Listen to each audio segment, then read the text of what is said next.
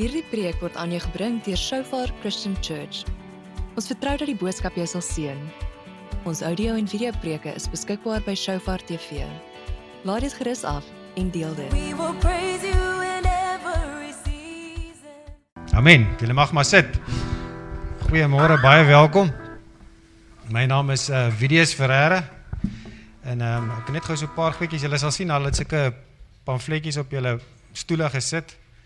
En uh, as julle net vir ons kan invul daar asseblief en ja, daai kaartjie. Ons het nou 'n wonderlike week gehad laasweek, die Jesus week. En uh so as jy vir mense wat wat jy ken wat nog nie by die Here is nie, skryf hulle name op 'n kaartjie. Bid vir hulle, sit hulle in jou beursie. En dan ehm um, ons het 'n ons het 'n klein groep stelsel en wat wat regtig gesond is in ons kerk en dis hoekom ons daai kaartjies graag wil hê hulle moet invul. En uh dit is wat ons weet kerk is nie net Sondag nie. Dit is ons het 'n gemeenskap en ek dink ek ek en Mel praat ook nou voor die tyd dat dis waar dis waar ons verhoudings het met mekaar en is so belangrik as jy as jy in die moeilikheid kom of as daar dinge is in jou lewe is wat nie lekker gaan nie, dan is daar mense in jou lewe. So dis so kosbaar, maar mens moet ook 'n opoffering maak en sê luister, ek wil ek wil ergens behoort. Ons is ons is so nodig. So ehm um, volg reg vir ons daai kaartjies in. Ek uh, ek wil net gou met julle vanoggend ek ek het uh, julle moet my verskoon vanmôre. Ek ek vra sommer by voorbaat. Ek lees my Bybel in Engels so partykeer gaan daar so 'n paar Engelse anglisismes deurgryp. En uh, ek het 'n uh, net so 'n tannie van die Namakoland sy het sy het afgekom Kaap toe. En ehm um, sy hulle sukkel ook maar met met Engels en uh sy bars 'n band en sy kom by die plek waar die wiele moet regmaak en sy vra toe vir hulle jong. Sir, can you please fix my band? I need a band. En hy sê, "Wat wat soek jy?" Die vrou is raak so gefrustreerd. Sy sê, "Ag man, wat 'n tyre in Engels, jy weet."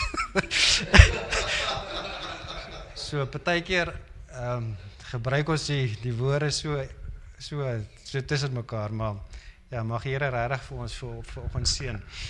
Ek het ehm um, ek het wat ek vanoggend gou wil praat oor oor, oor 'n sondige natuur. Ek het uh, so 'n bietjie ge-challenge is die die laaste paar maande in my lewe oor jy weet wat hoekom voel ons partykeer so dat jy, ons is nie waardig en daar's soveel goed in ons lewe wat 'n uh, wat ons terughou van die volheid van die Here Jesus. En en uh ek wil graag 'n bietjie net gesels daaroor en uh, weet jy nou soos ons hierdie dinge deurgaan ehm um, praat jy gaan die slides van self of moet ek hulle druk?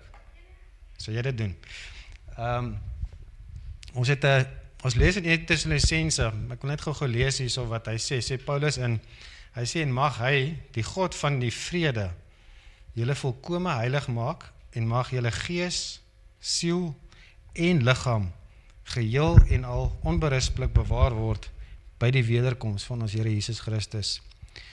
En ehm um, ons sal ons sal baie leer as die mense wat sielkunde gaan leer, hulle hulle leer van mense, mense praat mos altyd van die liggaam en die siel body soul and mind. Maar ons los die gees uit. Hierso sê Paulus vir ons ons is drie dele. Van die begin af het God ons gemaak. Toe God vir Adam uit die stof uit gevorm het, toe toe toe blaas hy sy gees aan hom in en waar die twee bymekaar gekom het, is die siel gevorm. Nou ek wil net gou vir julle ietsie wys hierso en net om vir ons dit laat verstaan is en ek het altyd hierdie konsep gehad en So wanneer God het ons in die begin gemaak, drie dele. God is liggaam, siel en gees. Ons is liggaam, siel en gees.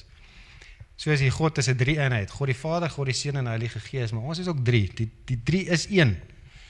En ehm um, maar wat gebeur het met die sondeval is iets het gebeur. En ehm um,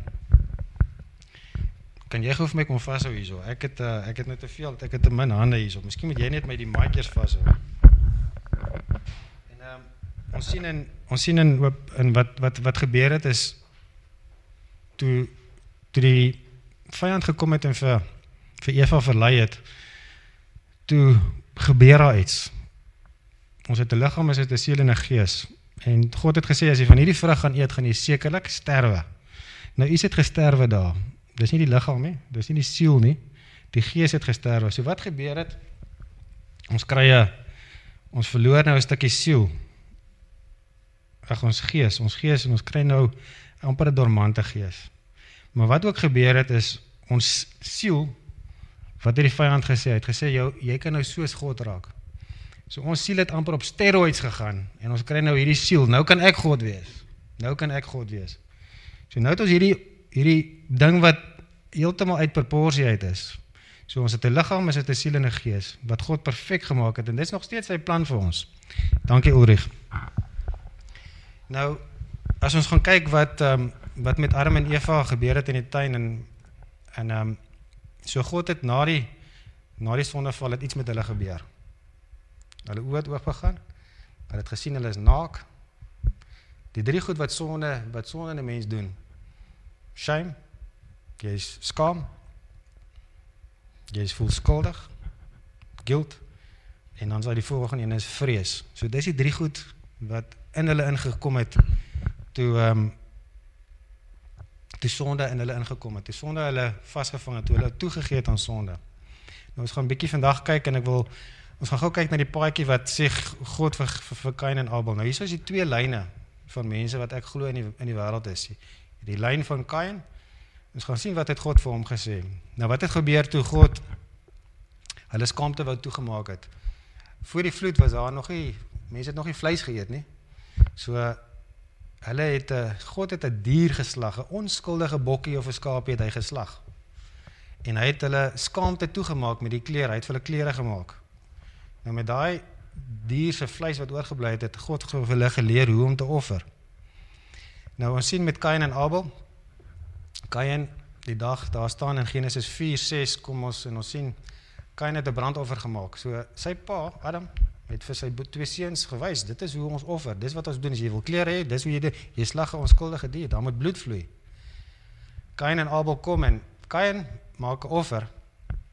En hy maak dit van die vrugte. Hy was 'n landbouer. Hy sê ek gaan 'n offer maak soos ek wil. Abel, hy hy vat van sy eersgebore diertjies en hy vat en hy offer 'n offer 'n 'n sacrifice, 'n offer aan die Here. En die Here aanvaar Abel se sinne, maar Kain se sinne aanvaar hy nie. Kom ons lees gou wat sê in Genesis 4:7, 4 vers 6 tot 7. Hy sê en die Here sê vir Kain, hy sê waarom is jy kwaad? En waarom laat jy jou hoof hang? Is daar nie verheffing as jy goed doen nie en as jy nie goed doen nie? Die sonde lê en loer voor die deur en sy begeerte is na jou. Maar jy moet daaroor heers. So hierso sê God vir Kain, Hy sê vir Kain, hy gee vir hom 'n opsie. Hy sê vir hom luister, God reik uit na Kain toe. Hy sê vir hom sonde lê en lê en loer voor jou deur. Hierdie sonde is 'n persoon. Dis die vyand, dis die duiwel. Ons lees in Jesegiel 28 en en uh, Jesaja 14 van hoe Lucifer voor die wêreld bestaan het, is die duiwel al uit die hemel uit uitgegooi. Dis en hierso is sonde lê en loer voor jou deur. En sy begeerte is na jou. Maar jy moet daaroor heers. Nou ons weet net daarna toe is daar weer onder ons hier in die veld Kain slaan sy broer Abel dood. En uh, God kom weer na hom toe. Abel, waar is jou broer? Ag Kain, waar is jou broer? Hy sê nee, dis ek my broer se oppasser. Kyk arrogansie. Hy weet presies wat hy gedoen het. God, jy kan nie van God wegsteek nie. Kain sê ehm um, dis hy sê vir God as ek my broer se oppasser. Nou in 'n oomblik het het Abel 'n keuse. Hy sê hy kan of bely of hy kan hy het nie bely nie. En dis die twee mense wat daar is. Dis die twee tipe mense wat daar is. En daai jy sal sien wat wat gebeur het Kain sê toe God sê oké, okay, nou gaan jy uit voor die aangesig van die Here, voor die uit die teenwoordigheid van die Here. En as jy gaan kyk en bietjie verder lees in Kain se se nageslag na na drie geslagte later kom Lamech. Lamech slaan 'n man dood en hy hy breek daaroor oor 'n man wat hy doodgeslaan het.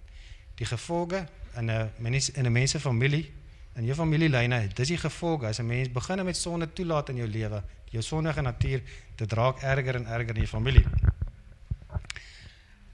Nou as ons gou 'n bietjie verder kyk, ehm um, wat het met uh, Abraham gebeur? Ons ken vir Abraham Ek net gou vir julle vertel van hom, maar daar's soveel ges, soveel stukke geskiedenis in die in die in die Ou Testament om vir ons te leer wat het actually gebeur en hoekom seker goed gebeur. Nou Abraham Abraham het 'n gees van vrees gehad. Hy was bang vir mense gewees. Abraham hy eh, hy het 'n mooi vrou, sy sê halfsuster Sara, en hy kom by die koning van Farao en hy sê vir haar, "Jong, jy's 'n mooi vrou. Ehm um, kom ons sê vir hulle, jy's nie my vrou nie, jy's my suster." Hy lieg. En God kom en hy red hom daarso. En hy gaan terug en hy gaan na Abimelek toe.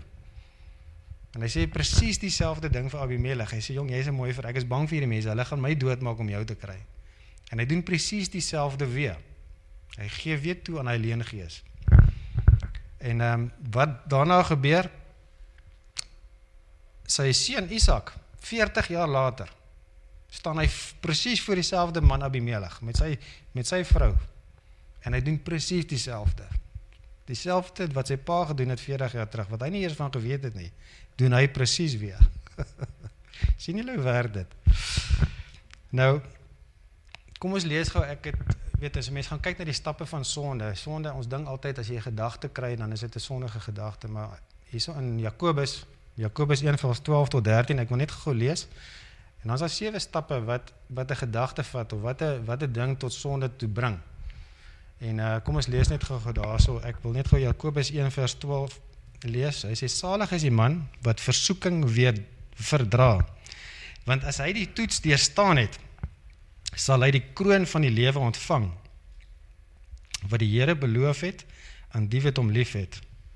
Laat niemand as hy in 'n versoeking kom sê ek word deur God versoek nie.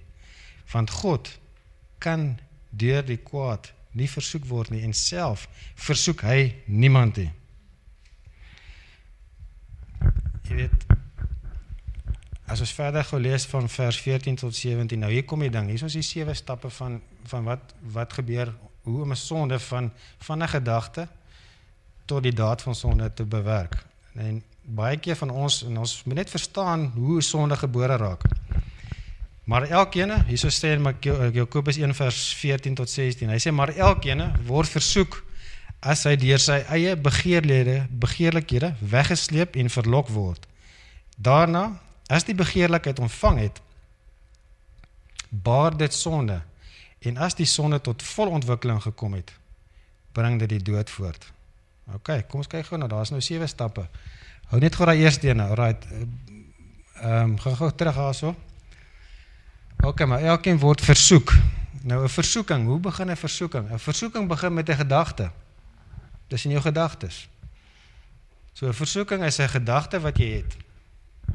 So ons dink partykeer ehm um, toe Jesus toe die Fariseërs gekom het. Okay, as ons nou daarby kom. So daar's eers 'n gedagte wat moes gevorm wat met plaasgevind word. Nou ons kan nou nou miskien kyk na 'n voorbeeld. Dan is daar 'n wegsleeping, drawn away. So nou begin 'n ou kyk na hierdie gedagte, jy begin mediteer oor daai gedagte. Dis 'n weg dis 'n wegsleeping van 'n persoonlike begeerte. So waar is die sonde eintlik? Dis in ons natuur, dis klaar hier. Dis 'n persoonlike begeerte wat reeds daar is. sien julle dit? Nou toe Jesus vir die toe die Fariseërs by Jesus kom.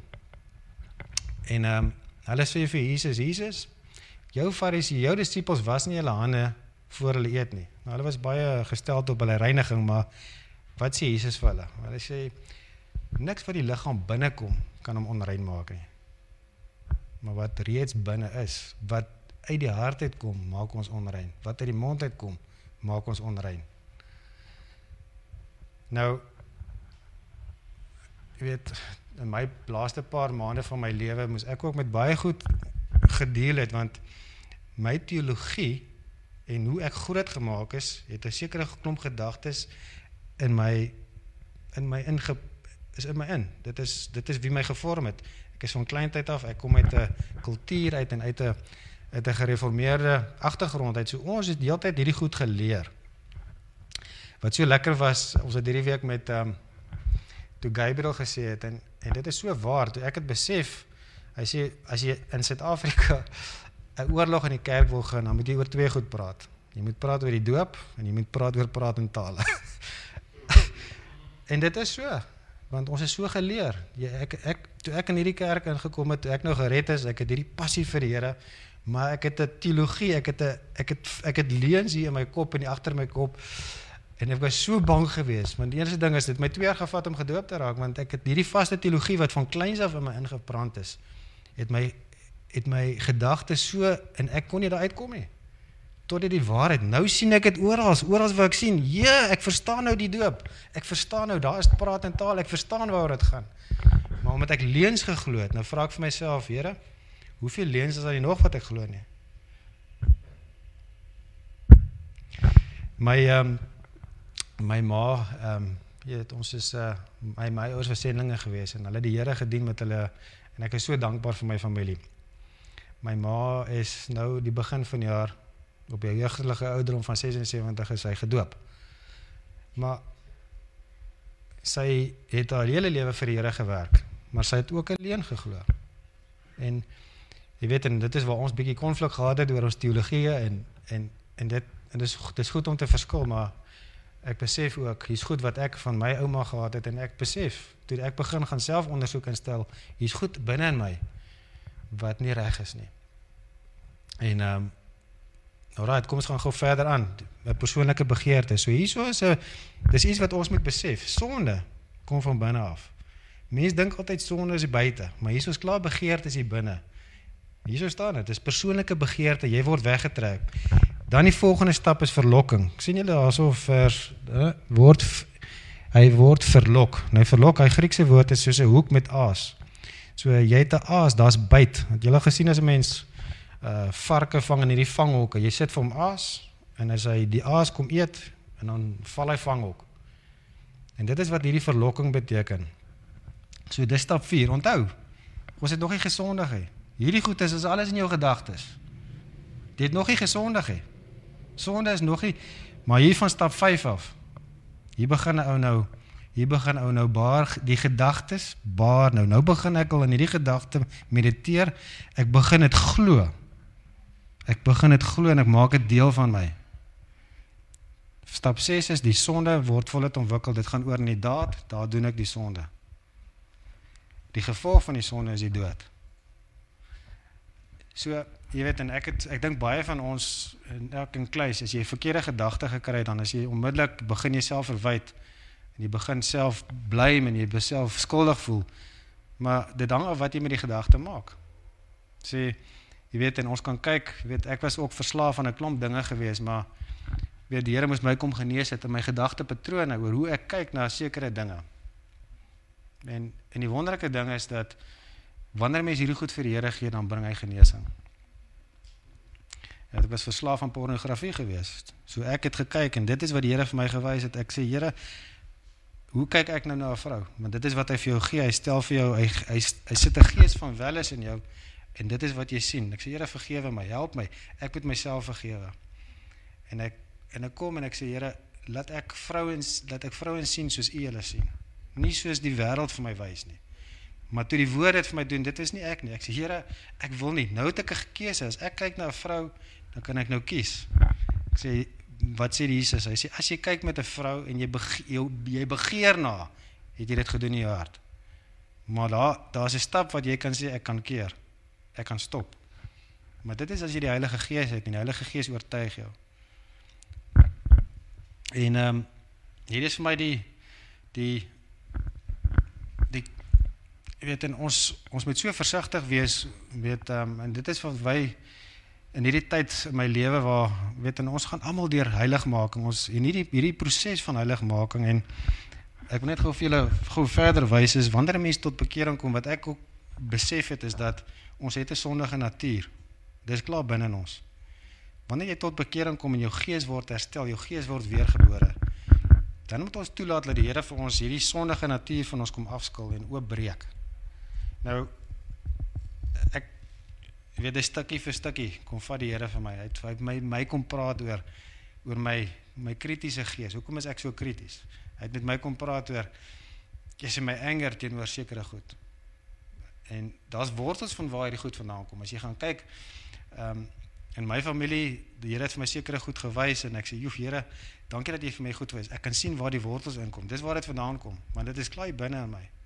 So nou kan die Here kom begin werk en hy kan hy kan ons hy kan ons begin afskil en dit vat tyd dit vat tyd dit gebeur nie oornag nie nou wat is die probleem nou?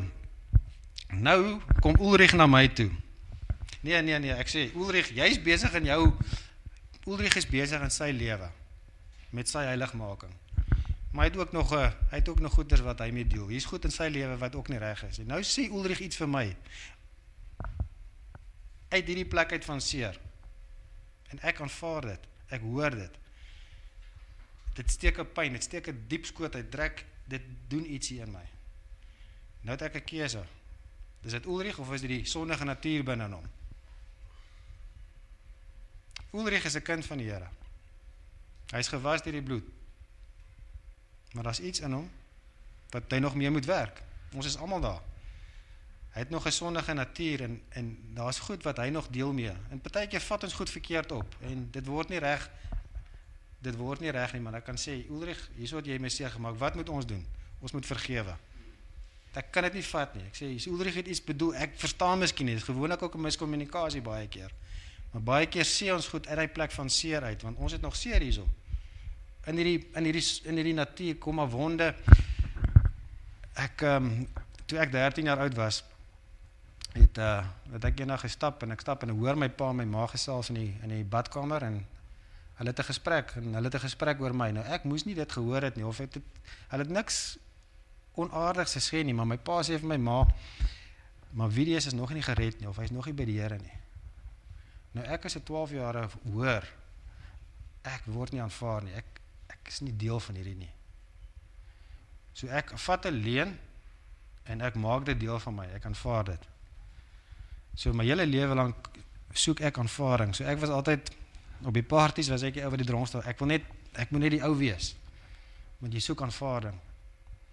Tot die Here vir my kom wys dat ek het 'n leen geglo. Ek het 'n leen gevat en ek het hom geglo. En toe ek myself vergewe en ek vergewe my pa want my pa het dit nie bedoel nie. Het niks leliks bedoel daai nie. Maar ek het dit verkeerd opgevat. En dis hoe die vyand kom. Hy kom met 'n leen. En ons glo 'n leen. En daar's baie leuns en ek sien baie huwelike, baie uh, verhoudings word ges, ver, verniel deur 'n leen wat inkom en ons kan nie daai leen kan ons leen sien nie. So dit is 'n groot ding wat ons moet wat ons net moet wat ons moet sien en sê Here, hierso is 'n vyand. Hier is 'n vyand. Nou net gou-gou hierso oor Hebreërs ehm um, wat is die oplossing hierso sê van die woord van God is lewend en kragtig, skerper as enige tweesnydende swaard en dring deur tot die skeiding van siel en gees, van gewrigte en murg en is 'n beoordelaar van die oorlegginge en die gedagtes van die hart.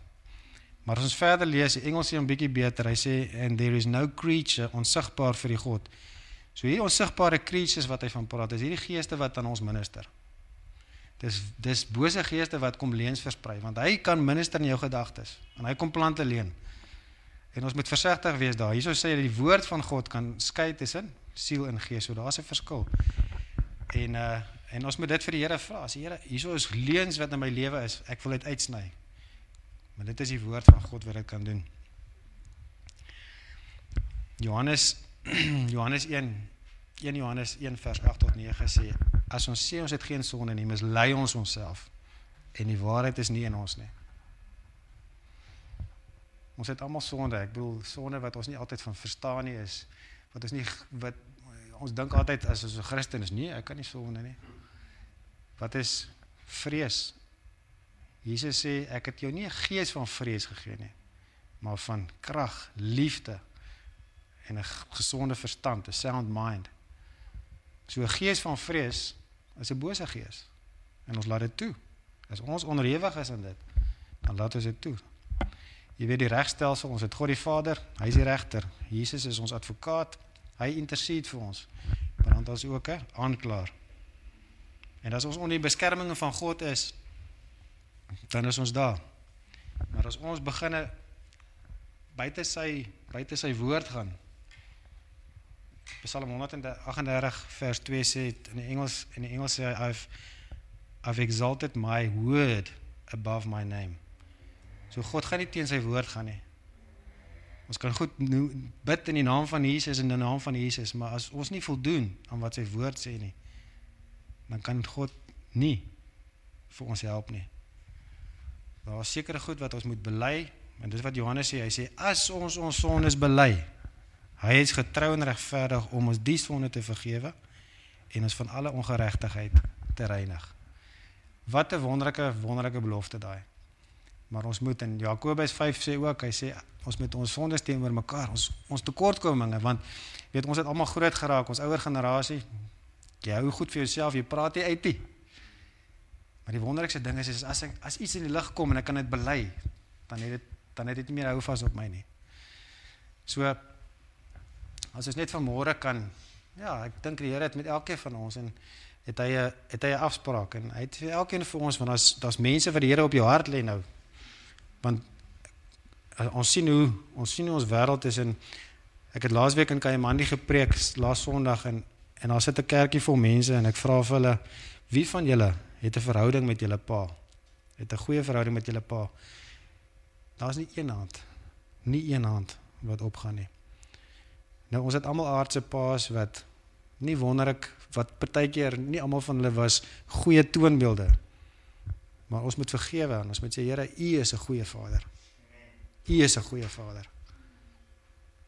En ons projekteer partykeer ons aardse Vader op ons hemelse Vader. En dit moet ons sê, dit is 'n fout. God sê ek is 'n goeie Vader.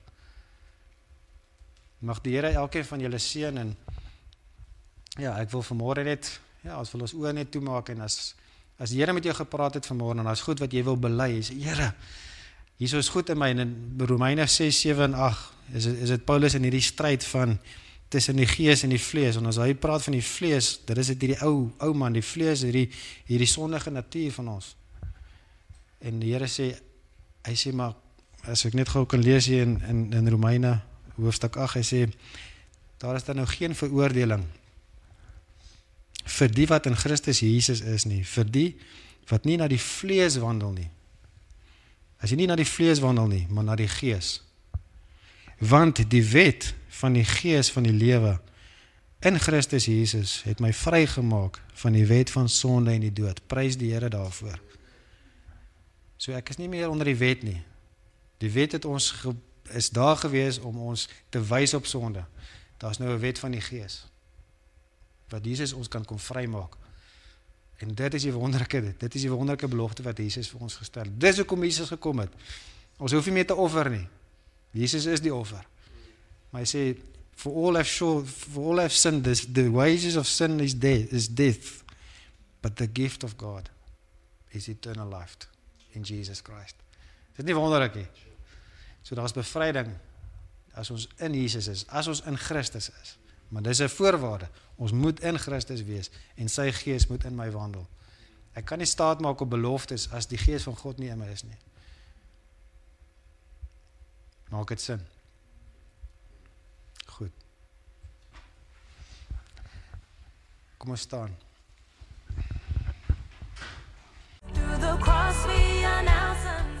Dankie dat jy hierna geluister het. Ons preke is beskikbaar by Shofar TV. Besoek www.shofaronline.tv om dit af te laai. You are ruling